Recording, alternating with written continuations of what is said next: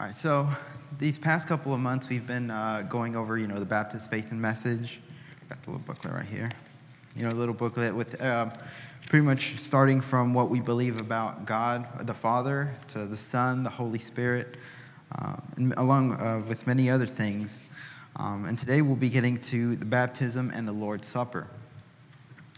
Um, now, also we've been talking about through all this the different types of uh, sort of levels of importance to, to the stuff that we believe in, right? So we, we've talked about sort of the, the top level, the very important stuff, um, and it's what we went over at the beginning with the, the Father, uh, the Son, and the Holy Spirit. Stuff where if we disagreed about it, we would say, you know, you're not a believer, um, or we're not believing the same thing at all anymore. It's completely different, um, and it's a different religion. It's not the same thing anymore. And then there's a, the, the tier below it, sort of the, the, the secondary level stuff. Um, it's where we, we could disagree on it.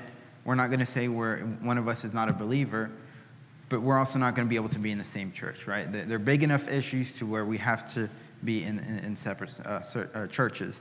And then there's the, the lower level stuff, which it's still important, but it's not to the point where we have to uh, split, where we have to be in different churches.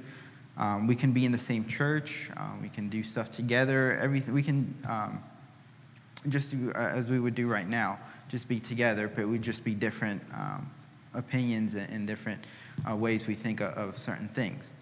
And baptism and the Lord's Supper, we would say, would fall into that middle category, that second category, right? Where where it's it's important, but we can disagree on it, and we'll have to be. If we disagree, we won't really be able to be in the same um, the same churches just because they're they're that important uh, to us. And so today, we want to go ahead and read the, what the uh, Baptist Faith and Message says about the baptism and the Lord's Supper. So I'll just go ahead and just read it straight from the booklet. It says, Christian baptism is the immersion of a believer in water in the name of the Father, the Son, and the Holy Spirit. It is an act of obedience symbolizing the believer's faith in a crucified, buried, and risen Savior. The believer's death to sin and the burial of the old life and the resurrection to walk in the newness of life in Christ Jesus. It is a testimony to his faith and the final resurrection of the dead. Being a church ordinance, it is a prerequisite to the privilege of the church membership and to the Lord's Supper. The Lord's Supper is a symbolic act of obedience, whereby members of the church, through partaking of the bread and the fruit of the, of the vine, memorialize the death of the Redeemer and anticipate his second coming. All right. So let's go ahead and start with baptism first. So want to know, why is baptism important? Why is it in that, in that second level? Right, so when will we have to be in separate uh, churches if we disagree? Why is it um, that high up? Well, because it's something that God has directly commanded us to do, right? It's something that, that um, we can read the Scriptures and see exactly where God told us to do this. In fact, we can turn to Matthew twenty-eight, verse sixteen.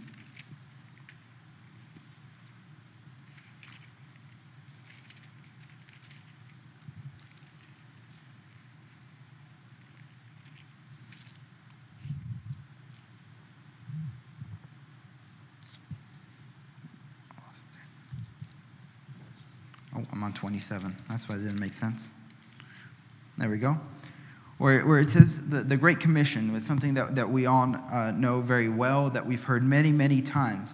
You know, that, that, that this right here is happening at the very end of of the book. It's it's after Jesus has um, finished his ministry, after he's died on the cross, resurrected, and been with the disciples for a little bit longer, just uh, instructing them and, and giving him uh, sort of his final words. And sort of when he's about to ascend to, to heaven, this is the last um, sort of words he gives to, to his disciples, where it says, Now the eleven disciples went to Galilee, to the mountain to which Jesus had directed them. And when they saw him, they worshipped him. But some doubted, and Jesus came and said to them, All authority in heaven and on earth has been given to me. Go therefore and make disciples of all nations, baptizing them in the name of the Father, and of the Son, and of the Holy Spirit, teaching them to observe all that I have commanded you, and behold, I am with you to the end of the age.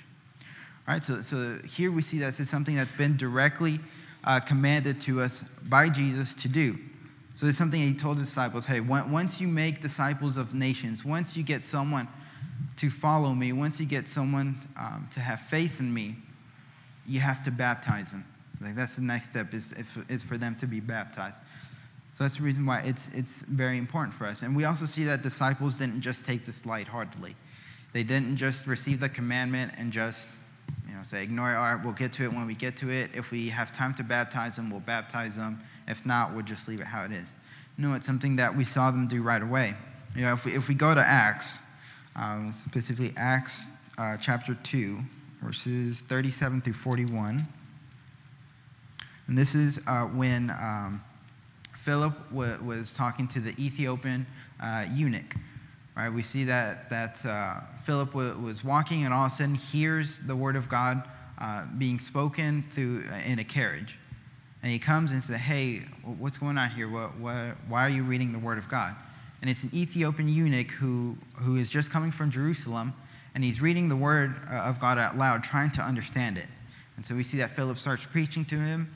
Um, and starts explaining exactly what he's reading, right? And, that, and that's where we come to the end of it. After after this uh, this eunuch has decided to believe uh, in God, and so I'll start reading from verse thirty-seven, where it says, "Now when they heard this, they were cut to the heart, and said to Peter," I'm sorry, I'm in the wrong, um, I'm in the wrong part. That's chapter eight, verse thirty-four. There you go. "And when the eunuch said to Philip, 'About whom, I ask you, does the prophet say this, about himself or about someone else?' Then Philip, Philip opened his mouth, and beginning with his, the scripture, he told him the good news about Jesus. And as they were going along the road, they came to some water, and the eunuch said, 'See, here is water. What prevents me from being baptized?' And he commanded the chariot to stop, and they both went down into the water, Philip and the eunuch, and he baptized him. And when they came out of the water, the Spirit of the Lord carried Philip away, and the eunuch saw him no more and went on his way rejoicing."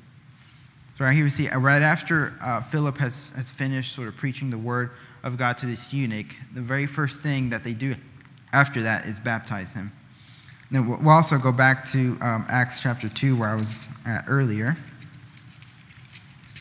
And this is um, after, you know, Peter uh, has been preaching the word of God to to the Israelites, preaching them uh, about Jesus uh, and, and telling them to have faith in who Jesus was. Where it says, "Now when they heard this, they were cut to the heart and said to Peter and the rest of the apostles, 'Brothers, what shall we do?' And Peter said to them, 'Repent and be baptized, every one of you, in the name of Jesus Christ for the forgiveness of your sins, and you receive the gift of the Holy Spirit. For the promise is for you and for your children and for all who are far off, every one of you whom the Lord our God calls to him.' And with many other words he bore witness and continued to exhort them, saying, 'Save yourself from this crooked generation.' So those who received his word were baptized, and they, they and there were added to that day about three thousand souls." So again, we see right after they finish preaching the word of God and they decide to have faith in Jesus, they immediately go to baptism. And then the last one in Acts uh, sixteen.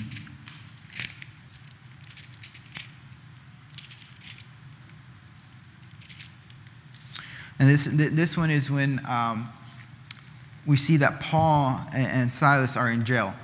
Uh, and they're just singing to God, and all of a sudden there's this huge earthquake.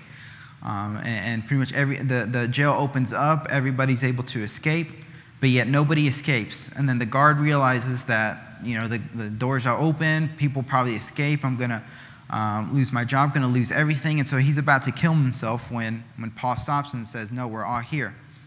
And then the jailer invites him to the house. And again, Paul preaches the word to him, and him and his households all um, believe in God. It says once they do, um, it says, "And they said, 'Believe in the Lord Jesus, and you will be saved, you and your household.' And they spoke the word of the Lord to him and to all who were in his house. And he took them the same hour of the night and washed their wounds, and he was baptized at once, he and all his family." So again, we see that this is not something that, that once the disciples received this commandment from God that they just um, ignored or said that we'll get to it when we'll get to it, or it's not that important. Um, it's something that was very important to them um, and that they did immediately. And so with that knowing that, that that's the reason why we do baptism, It's, um, we're going to look at what exactly baptism means. Like, what does it mean to uh, baptize someone? And so with that, we'll, we'll start with the sort of definition. I'll break it up into two parts.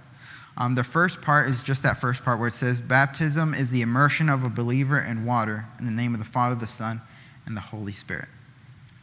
So what this what this is saying is that baptism for us is immersing someone completely in water. And the way we get this um, partly is through the Greek word that is used to, to describe baptism. Whenever the Bible talks about baptism, that Greek word is uh, baptizo. Um, baptizo essentially means to dip um, or submerge, which typically means, you know, get it all in the water. Uh, and so that, that's what leads us to, to say that baptism is meant to be a complete submersion into water. Right? It's not it's not just a, a simple splash or, or, or a pour, uh, but it is a submersion into water. Uh, and what also helps us come to this conclusion is just like we saw earlier with um, with Philip and, and the eunuch. Right? They they had to stop and baptize. Surely they were carrying water in that in that carriage. Surely they had some water there for drinking um, or washing, uh, whatever they needed to wash. Yet that water was not enough for them to baptize. The eunuch had to say, "Look, there's there's water right there. Uh, let's, uh, why, what's stopping me from being baptized?" It also says that they had to get down and go into the water. So that leads us to believe even more that that baptism is something that is of submersion. All right.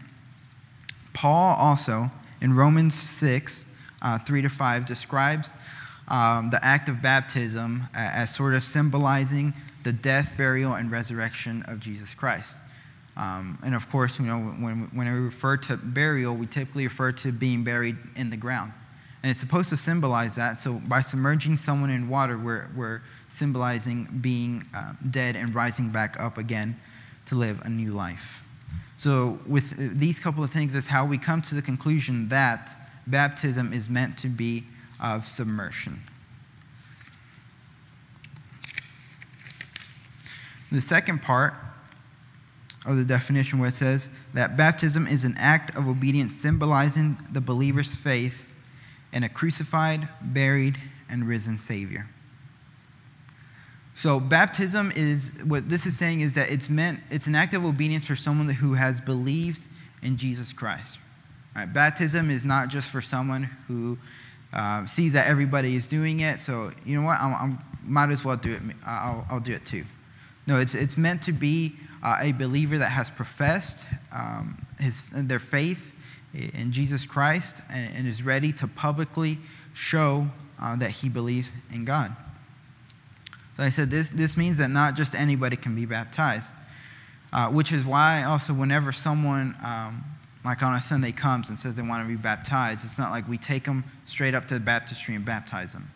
Right? We we, we always uh, take them to sometimes a small little class saying, you know, you know, trying to explain exactly what baptism means. So that they're completely aware um, that baptism, A, does not save, B, is to symbolize that they um, have faith in Jesus Christ and that they're publicly going to show everybody um, that they believe in Jesus Christ. Um, this this right here reminds me of, of one of my favorite movies. Um, the, my favorite movie is called um, Nacho Libre. I don't know if you guys have ever seen it, um, but I, I know that I know that movie forwards and backwards. I can quote it um, pretty much any day. But there is a scene in there where um, The, there, so there's two characters, you know. There's Nacho and there's um, Esqueleto. Nacho is is uh, was sort of an orphan. He works at an orphanage, and it's a Catholic orphanage. So he's he's been baptized. He's grown up with all of that. And Esqueleto was sort of like the guy who grew up in the streets, right? He's really skinny, um, and and sort of the running joke is that is that he doesn't believe in God. He believes in science. That's sort of the big thing. And um, they're about to go into this wrestling match, and Nacho goes up to him and it's like, "I'm a little worried, you know, about your salvation and stuff." I was like, "How come you never been baptized?" And so Esqueleto just said, "You know, I, I never got around to it. I just, you know, it's just something that never happened." And Nacho's like really concerned about it. And so he goes to, to a little sink, gets a little, um, like a big bowl, fills it up with water. And, you know, he's just talking during this time, sort of sneaking up behind him. And, and then all of a sudden, out of nowhere, just dunks his head into the water and raises it back up. And he's like, Congratulations, you've been baptized. So to, to, to Nacho, that, that's sort of baptism for him, you know, just getting wet with water by someone who's like saying, no, you're baptized now and you're saved. He's like, so for Nacho, anybody can be baptized. As long as someone's doing it to you and you're baptized, you're saved. And, but that's not how we see it, right? Uh, of course, we, we see baptism as the um, demonstration of one's faith. It's not just getting splashed water. And so with this, we also come to the conclusion that, that baptism is um, basically for people who are able to um, express their faith. And so it is not, we do not believe in infant baptism, we would say. Right, and an infant is someone who is not really able to express um, sort of their faith. Um, I know Kate right now, she is six months old. She doesn't know what she's doing. She has no idea. I can try my best to tell her no, to try to teach her not to do something. Um, if I'm holding, um, say, a piece of paper, she loves paper right now. I don't know why, but she loves paper. She likes to crinkle it. It's this weird thing, but if I'm holding a piece of paper, she'll always try to grab it. And I could always, I could look at her and say no. I could put her hand down and say no, don't touch that. I can say it a hundred times, and she'll still do it. Not because she's trying to disobey and she understands what I'm saying and she just wants to do what she wants. She really doesn't know what I'm saying and is thinking I'm just, you know, putting her hand down temporarily and then letting her grab it again. She has no idea. And so just like she has no idea about that, she has no idea about um, Jesus. She has no idea about what God has done for her.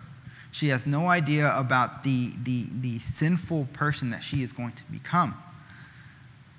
And so since she's not able to realize that, she cannot profess her faith and she cannot be baptized.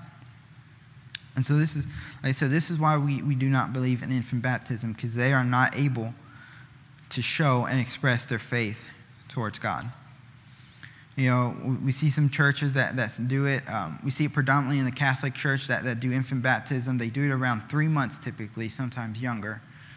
Um, I know my wife was, was uh, baptized in the Catholic Church, and she sometimes jokes around. It's like, you know, I've been uh, baptized twice. You know, I'm, d- I'm double holy. But, you know, I tried to say, no, not really. You've just been baptized once. You were sprinkled with water the first time. Um, but... It's just we, we, we want to baptize someone once they are able to fully understand and, and express their faith towards Jesus Christ. And there, there's a lot more on, on baptism that, that we could go into. There's um, a lot more into the infant baptism. There, there's some arguments for it, arguments against it, arguments that, that defend it. Um, there's just a lot of stuff uh, for it. Um, and for that, if if you guys are ever wanting to get more information about that, this little book that I used, the Understanding Baptism, it's it's uh, it's a series called Church Basics. It's it's um, written by uh, Mark Dever. He is the pastor at Capitol Hill Baptist Church at Washington D C And it's just it was a great book to sort of sum, give like a quick summary and a quick uh, understanding about what baptism is. They have some others. Um, they have some on the Lord's Supper. They have some on um, just the congregation, church leadership. Um, but this baptism one is a really good one. Uh, I really enjoyed reading it, and it made it really simple to understand. So if you guys ever want to know more about, um, like, say, infant baptism, this is a good place to start. All right, and then the, the, the third and final part of this little definition is that it is a prerequisite to the privilege of church membership and to the Lord's Supper. Now, for this one, we don't really have... Like I said, like a scripture that, that says, you know, you, you need to uh, be baptized uh, and then be, uh, or you need to, in order to become a member of a church, you need to be baptized. We don't have scripture that specifically says that. But with with the context that we have, with the way that they performed baptism with, with the churches that they founded and how they commanded them to do it, um, we're able to come to the conclusion that in order for someone to...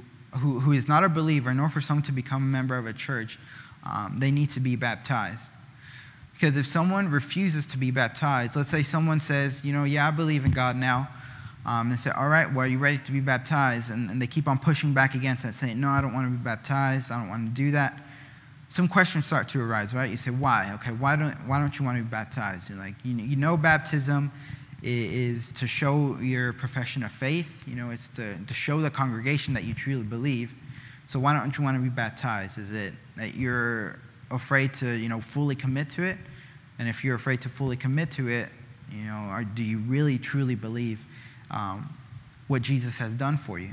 So it raises those type of questions, and so th- that is part of a reason why um, being baptized is a is a prerequisite prerequisite to the privilege of church membership. And the same thing applies straight to the Lord's Supper, right? In order to take the Lord's Supper, oh, we always say, you know, if you haven't been baptized, like don't take it yet. Wait till you be baptized, and then take the Lord's Supper. All right, and so with that, we finish with like, like the baptism definition real quick, and we'll move on to, to the Lord's Supper. So with the Lord's Supper, as we know, it, it's something that we do the, the first Sunday of every month. And uh, to be honest, this, this is the, the, the first church I go to that, that does it that frequently.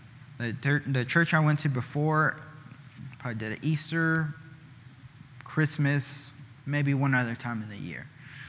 Um, and honestly, it, it was kind of disappointing um, not being able to take it as much. And whenever we came here and we saw how much we took it, uh, I was excited and I was happy that, that, that we did it as much. The Bible does say to do it, you know, every time we meet, you know, every time we we uh, we are together to try to do this in remembrance of God, all right? And so, what is the Lord's Supper? Let's start there. The Lord's Supper. So, the Lord's Supper is something that, that sort of began or started when uh, Jesus had his sort of last supper, last dinner with his disciples, right before he was betrayed. All right, where, where they were all sitting together, and all of a sudden Jesus takes the bread. We see um, examples of these in, in, in three, and one of the three, go- in three of the four Gospels, in Matthew, Mark, and Luke. Uh, in Matthew, it's in chapter twenty-six, verses twenty-six to thirty. And Mark is in chapter fourteen, verses twenty-two to twenty-five. And in Luke, it's in chapter twenty-two, verses nineteen to twenty. And all of these, it's pretty pretty much the same thing. Um, it follows pretty much the same order where it says, and Jesus took the bread um, and broke it and says, this is my body. Eat it. He says, later he took the wine.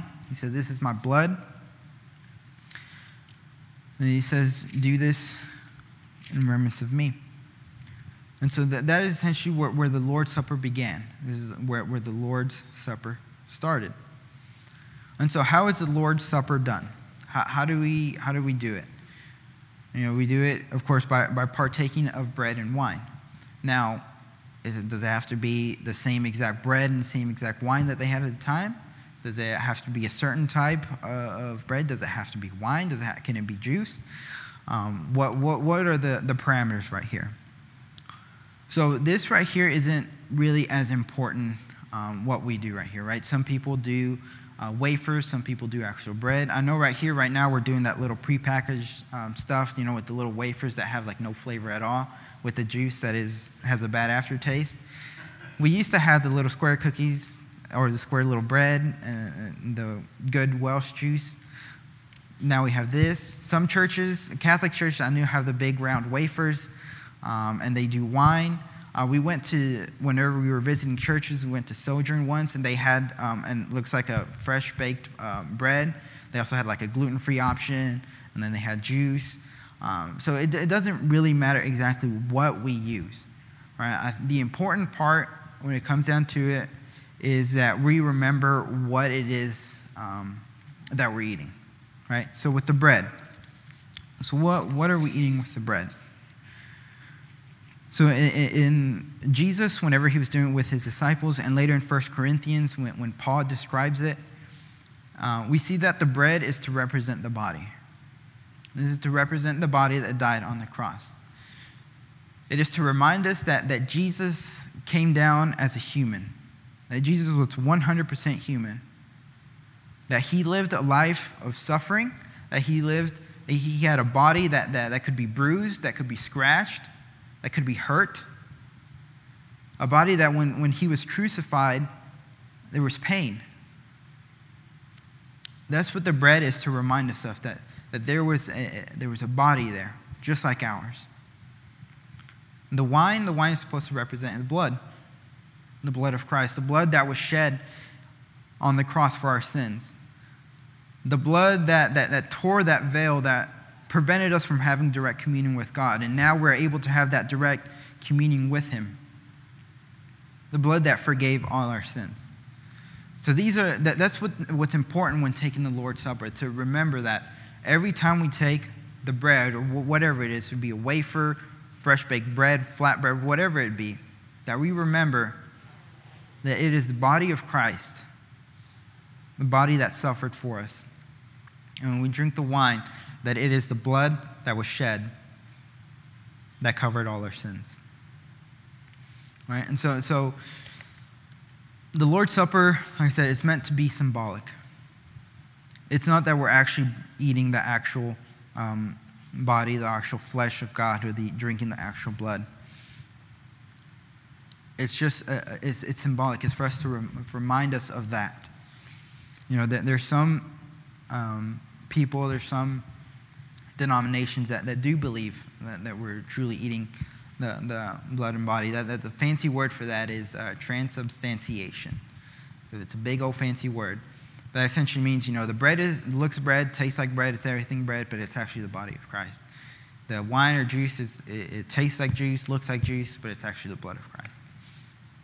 That's not what what we would uh, believe.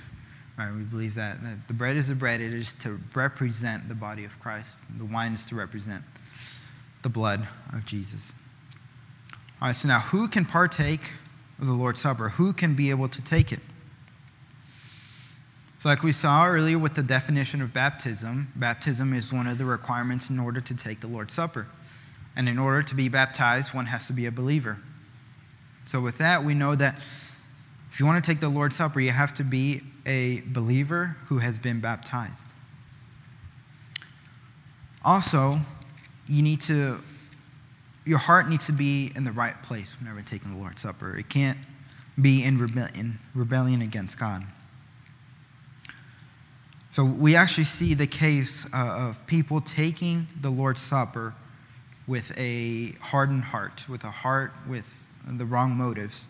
We see this in First Corinthians um, eleven. I'm sorry, my throat's a little dry.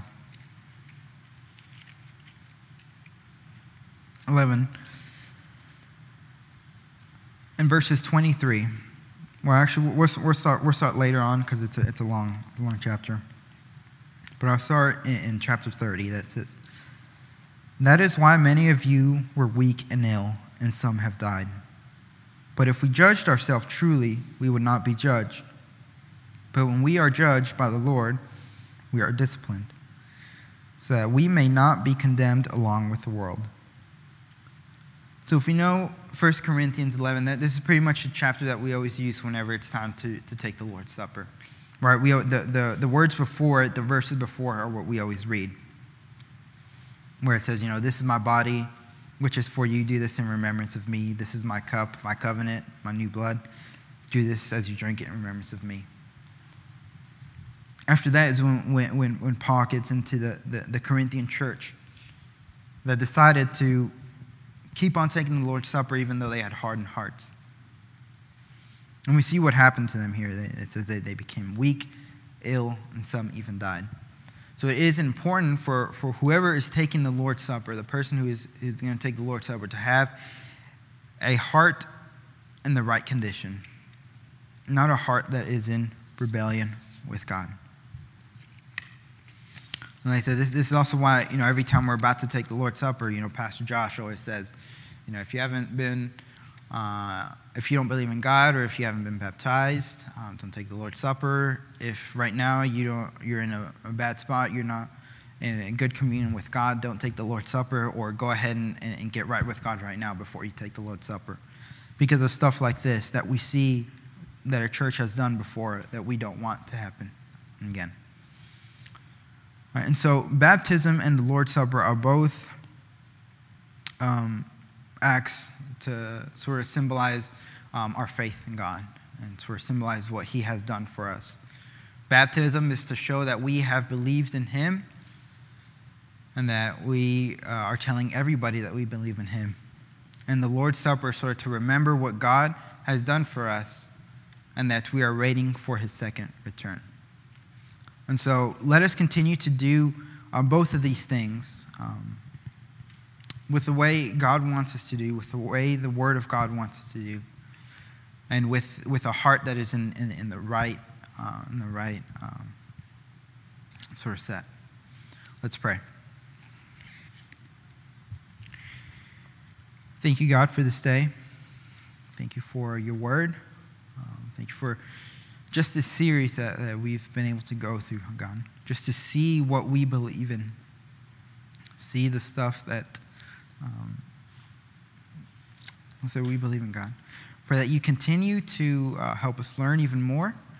Um, continue the, these next uh, couple of weeks that we will be looking into a different subject, looking into the predestination, God. Help us just to learn uh, about that, God. Have our hearts open, have our minds open.